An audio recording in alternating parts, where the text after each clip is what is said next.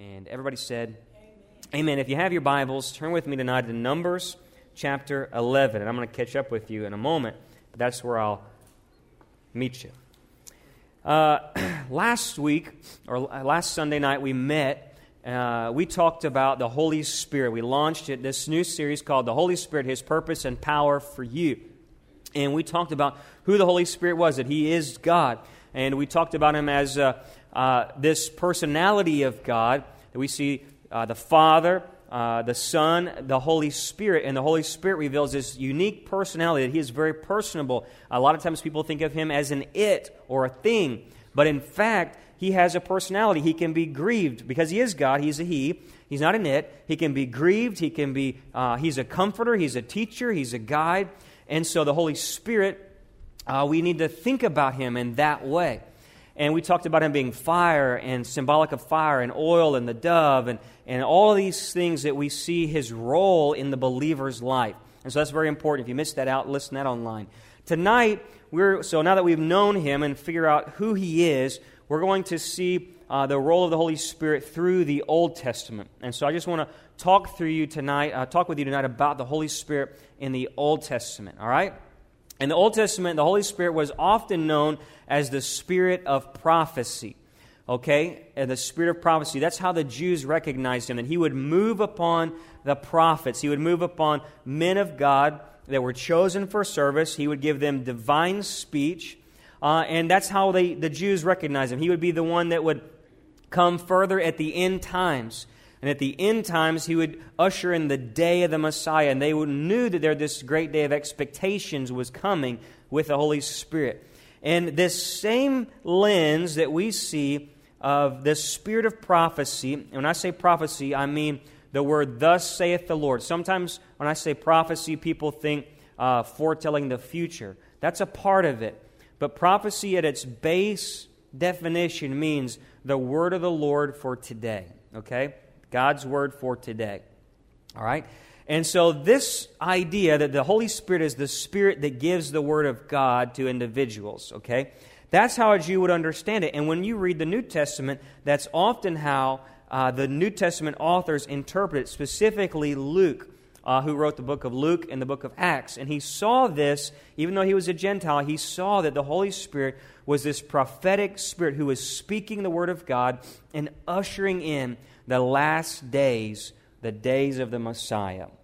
And he was that spirit of anointing, okay? And so that's where we are. In uh, 1 Peter chapter 2, verse 9, I'm just going to read it. It says, But you are a chosen race, a royal priesthood, a holy nation, a people for God's own possession, so that you may proclaim.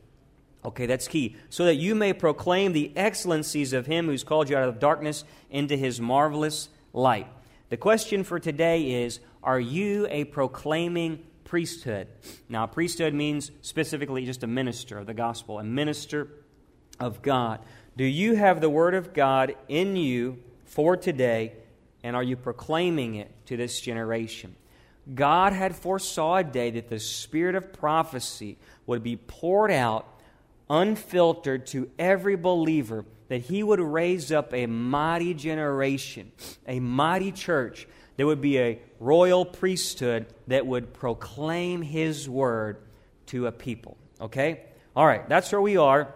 That's the set, setting the stage. Okay, Holy Spirit of the New Testament. I went too tall. Holy Spirit in the Old Testament, sorry.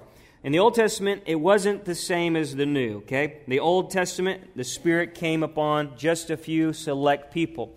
They were chosen instruments elected by the grace of God and chosen for a very special purpose. And often these guys would be on the national stage when the Spirit of God would move upon a guy. He would be like a prophet. He'd go speak to the king, and he'd go speak to this person or this big national official. And often what his role was was to direct the entire nation. So it's kind of a special thing. And when we think about those prophets you see throughout the Old Testament, uh, the word prophet means this it means bubble forth. That's the root word. That something would be bubbled forth um, like a fountain.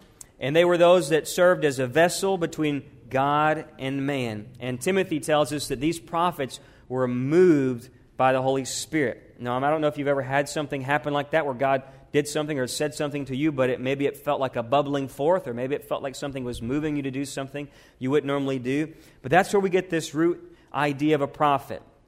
And while they weren't, like I said, predictors of the future, prophecy was that they were prophets because they said, Thus saith the Lord. Now, I'm not asking you to go around town today and say, Thus saith the Lord, give me a pizza. Or, Thus saith the Lord. You know, like, we're not saying, we don't have to say it in King James, but it was simply to say, I have a word from God for you, and it's on time and it's relevant for you today. There's something God wants you to know.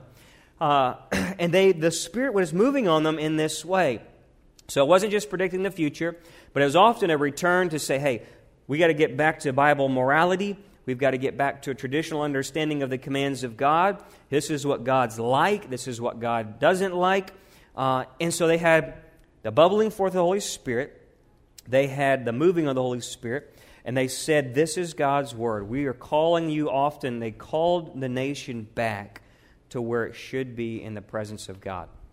And often, God would move on these men, the Holy Spirit would move on these men in power. Some of them would get divine words, some of them would get visions, some of them would get dreams, and some of them would have power, uh, miracles, crazy things happen. Uh, think about some of these guys. We think about Elijah. I like Elijah. He's one of my favorite characters in the Bible. God calls down fire from heaven. He calls down rain. He stopped, you know, he had a drought. He called down rain. He raised up a child from death. He was caught up in a chariot of fire. And so when I look at Elijah, I'm thinking, dude, that guy was awesome. And I wish I could just get a tenth of the awesomeness that Elijah had, right? Because I want to be like, ugh. I remember when I first got called early on in ministry, like he was my hero, you know, Elijah. I just want to be just like him, you know. Uh, call on fire on those people. No, not really. Uh, but Elijah, man, he's got the Spirit of God. You, uh, Beth and I actually got to go down to, uh, go up to Mount Carmel where he called on fire from heaven. That was a trip. Uh, just to know, like, dude, it happened right here. Like, poof, gone, you know. Uh, so you think of Elijah. You think about Elisha, the guy after him.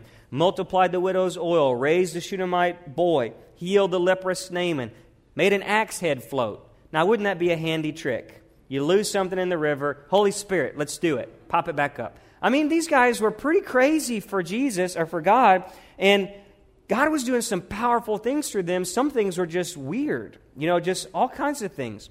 And so God was using them. Think about Ezekiel, saw heavenly visions, a wheel within a wheel. We think about Joseph.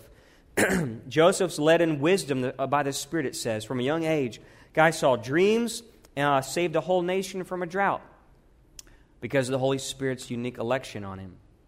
Now, I think about all these guys, and if you look in Scripture, even in Genesis 41 38, it says that Joseph was kind of unusual in his day. Uh, it was very unusual to be used by God in these ways. And you'd almost begin to say these guys were special.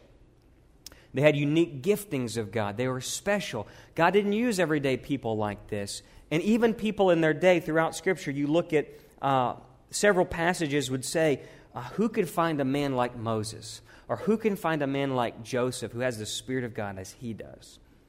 Uh, and I, I think that's unique for us to think about today because were they really anything special in themselves? Some of these guys were priests, some of these guys were young, some of these guys were old. Some of these guys were uh, city folk like Isaiah, and some of these guys were rural farmer boys like Amos. But yet, all were used by God to use, do different things with different giftings. And let's going to focus on Moses tonight because Moses, I feel, relates to a lot of us. Moses had the Spirit in a unique way. He is a prophet of prophets, probably the most powerful prophet that God ever raised up to deliver and lead his people. And unlike other prophets, God spoke to Moses, the Holy Spirit, spoke to Moses face to face.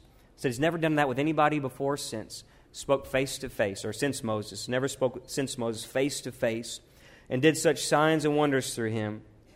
The Bible says that the Holy Spirit was with him, the Holy Spirit led him. And while the Holy Spirit was uniquely on Moses, the awesome part is that God still had a greater work for his people. God would use Moses to foreshadow something for you and I today. And that is that while Moses was special And while Moses was unique, he was a foreshadow of Christ who would pour out his Spirit on all flesh. Now, let's follow this a little bit here because we're going to talk about revealing the power of God and how we all have this uniqueness. And I think sometimes we think only special people can be used by God.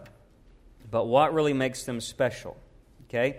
Numbers chapter 11, verse 16. Talking about these 70 elders. Here we have Moses, this great prophet of God, using a mighty way, getting really burdened down. Because you know what? Even if you have the Holy Spirit and you got all these awesome things at your disposal, like turning a staff into a snake and parting the waters, if you deal with 3 million people, you're going to get burdened down. We're still just one person. We're not Superman. We can't do all things. We're not God. We still have limitations, even all of us who are filled with the Holy Spirit.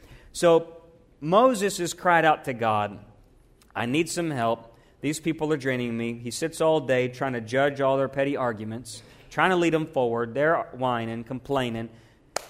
Spirit filled man, God, please help me. Numbers chapter 11, we're going to read down to 29, 16 through 29. The Lord therefore said to Moses, Gather for me seventy men from the elders of Israel, whom you know to be the elders of the people and their officers, and bring them to the tent of meeting and take their stand there with you. Then I'll come down, speak with you there, and I will take of the Spirit, capital S, who is upon you, and will put him, notice the him there, him upon them. So remember, this is God the Father speaking about the Holy Spirit. Okay, so notice how that works out. And I will put him upon them, and they shall bear the burden of the people with you, so that you will not bear it alone. So Moses, verse 24, went out and told the people the words of the Lord. He gathered 70 of the elders and the men, stationed them around the tent. Then the Lord came down in the cloud. Now, note, the cloud is always symbolic of the presence of God, okay? and spoke to him. And he took of the Spirit who was upon him, Moses, and placed him, the Spirit, upon the 70 elders. And when the Spirit rested upon them, they prophesied. See that? The Spirit of God often results in prophecy. It often results in the telling of the utterances of God, of the telling of the glory of God, of telling of the Word of God. Okay? But they did not do it again. That is very important. They did not do it again. While they became wiser and they got to help Moses out, they never prophesied again. It was a one time thing and done. Numbers 11 26. But two men remained in the camp. The name of one was Eldad, and the other name was Medad. There you go. Sounds like brothers. I'm going to name my two kids Eldad and Medad. I don't know. Poor kids. Okay. And the Spirit rested upon them. Now they were among those who had been registered but not gone out to the tent and they prophesied in the camp. So the young men, who we know as Joshua, told Moses and said, Eldad and Medad are prophesying in the camp. Then this Joshua, the son of Nun, attendant of Moses, said from his youth, said, Moses, my Lord, restrain them. But Moses said to him, Are you jealous for my sake? Would that the Lord's people were all prophets, that the Lord would put his spirit upon them.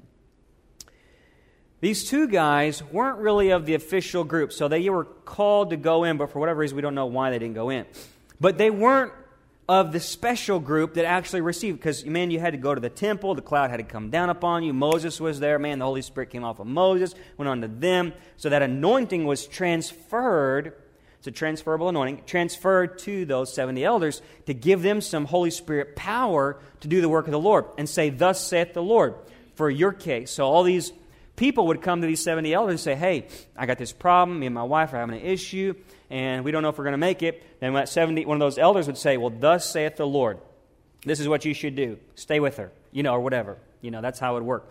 And so the, God would speak upon these elders to give them wisdom for the cases of Israel. Well, two of these guys didn't show up for the meeting, missed out on the revival tent meeting. Because that's literally what it was. It was a tent, it had the revival. Okay? Y'all didn't catch it, but it's all right. You'll get it later. All right, so they had that. They missed it.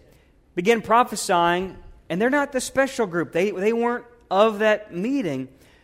Comes to Moses. Joshua says, Moses, these guys aren't special. They weren't there. They didn't weren't in the service. They stop them. Okay? They're not supposed to be doing this. And Moses says, What? I wish that all millions, all three million of you people, would have the prophetic Spirit of God upon your life to know, Thus saith the Lord, for my case. That's God's heart. And I find, I think today, one of the things that we struggle with is we think, well, I'm not special. I'm not special. I think God was teaching us something in this very moment. It's not just about being pastors, it's not just about being missionaries, that, and it's not about those people that do the work of the gospel. God's heart, through Moses here, is seeing that God wanted all his people to be filled with the Spirit of God. God wanted to use all of his people. When I was growing up uh, in a spirit filled church, I never realized, and I, you know, I've heard some great sermons. I can't tell you how many I've heard. And I grew up, and I was a good kid, and I, and I, I knew you would have asked me, what is this, and what's that, and the Holy Spirit, and speaking. I would have known all that stuff. But I never got it, never clicked in my mind that I could be used like some of the men I saw behind one of these pulpits. Never clicked. I was the furthest person from ever wanting to be in ministry. I was not a kid who raised his hands in church. I was not a kid that went to the altars. I was not a kid that spoke in tongues. I was not a kid that pressed into worship. I liked to go to church because I didn't want to go to hell, right? Okay? I was a good boy because I didn't want to do, go to that place. I knew God.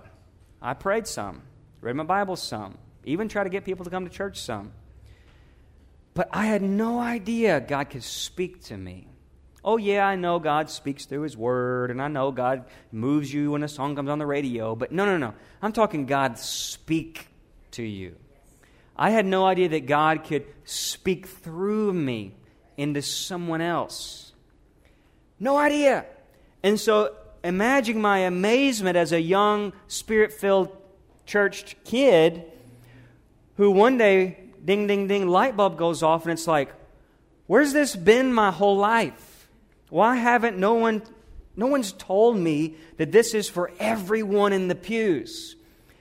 And I got mad at the church. I really be honest. In my college years, I got mad when I figured out that the Holy Spirit could use me and I could pray for people for healing and that I could hear God's voice and I could speak in tongues and I could give words knowledge and wisdom and I could hear God speak through me and bubble up inside of me and I'd be writing in my notebook at night before I go to bed all the things God was speaking to me. I was like, this is awesome. How come nobody wants this? Why isn't everyone shouting from the rooftops? God is real. He wants to use you. He loves to fill you with His Holy Spirit. That's true, by the way. And so we see Moses saying, I desire that all God's people would be used in their prophetic anointing. That simply is anointing means set apart for a purpose, like holiness. It's that God empowers you to do a specific purpose, okay? He anoints you, He enables you to do a specific service in His name. He sets you apart and empowers you to do that. That's the anointing. Prophetic is just the Lord's word for your life, for his life, for her life today. God desires to fill us with the word. And this was foreshadowed if we even look that God had tried to get Israel to understand this. We rewind a few chapters back, and I'm not going to take you there, but we see that in the Passover, there was these different baptisms. The first being that in they were in bondage, enslaved in Egypt, God said, Put the blood of the lamb, the innocent lamb, at the Passover meal over, the, over your doorposts. And they would walk under the blood to get out. They stayed under the blood when the death angel came by and they, the wrath of God passed over them, but they were delivered by coming out under the blood. And they left under the blood of the Lamb and walked right out of the enemy's camp and went down, and the Bible says that they went down into the Red Sea. They were led by the Holy Spirit. And above them, over them, hovering over them, was the pillar of cloud, symbolic of the Spirit of God. And they went to this Red Sea. It parted, and it says uh, that they went down through the water. Now, now they're getting wet, but symbolically, they went down into the waters of baptism. And in 1 Corinthians Make sure, 1 Corinthians chapter 10, verse 1 and 2, the Apostle Paul says that they were baptized into the water that day with Christ, and they were baptized in the cloud as well. Now think about it. cloud always symbolizes the Spirit of God. 1 Corinthians chapter 10, 1 and 2. They were saved by the blood. They were baptized into the water of baptism with Christ, symbolically. And then they were also baptized into the Holy Spirit. They walked through the cloud. I think that's symbolic to me that the natural progress of a believer's life is that we would come out under the blood, we'd be baptized into water, and that we would be baptized in the Holy Spirit. I think that's the natural progression. That we would be underneath the Spirit, and that from that moment on, they begin to be led by the pillar of cloud and the pillar of fire every day. And that pillar would descend, and they would talk to them. And so every day, their life then began to be led by the Spirit of God. And it was the Spirit of God that would descend and anoint people. And it was the Spirit of God that would begin to speak prophetic words through Moses and to these elders. And every time God began to speak, that pillar of cloud would come down and speak. He would go before them, and he always hovered over them. That's a spirit filled life, being led by the Spirit. And God was trying to tell them, I'm trying to fill you all with my Spirit.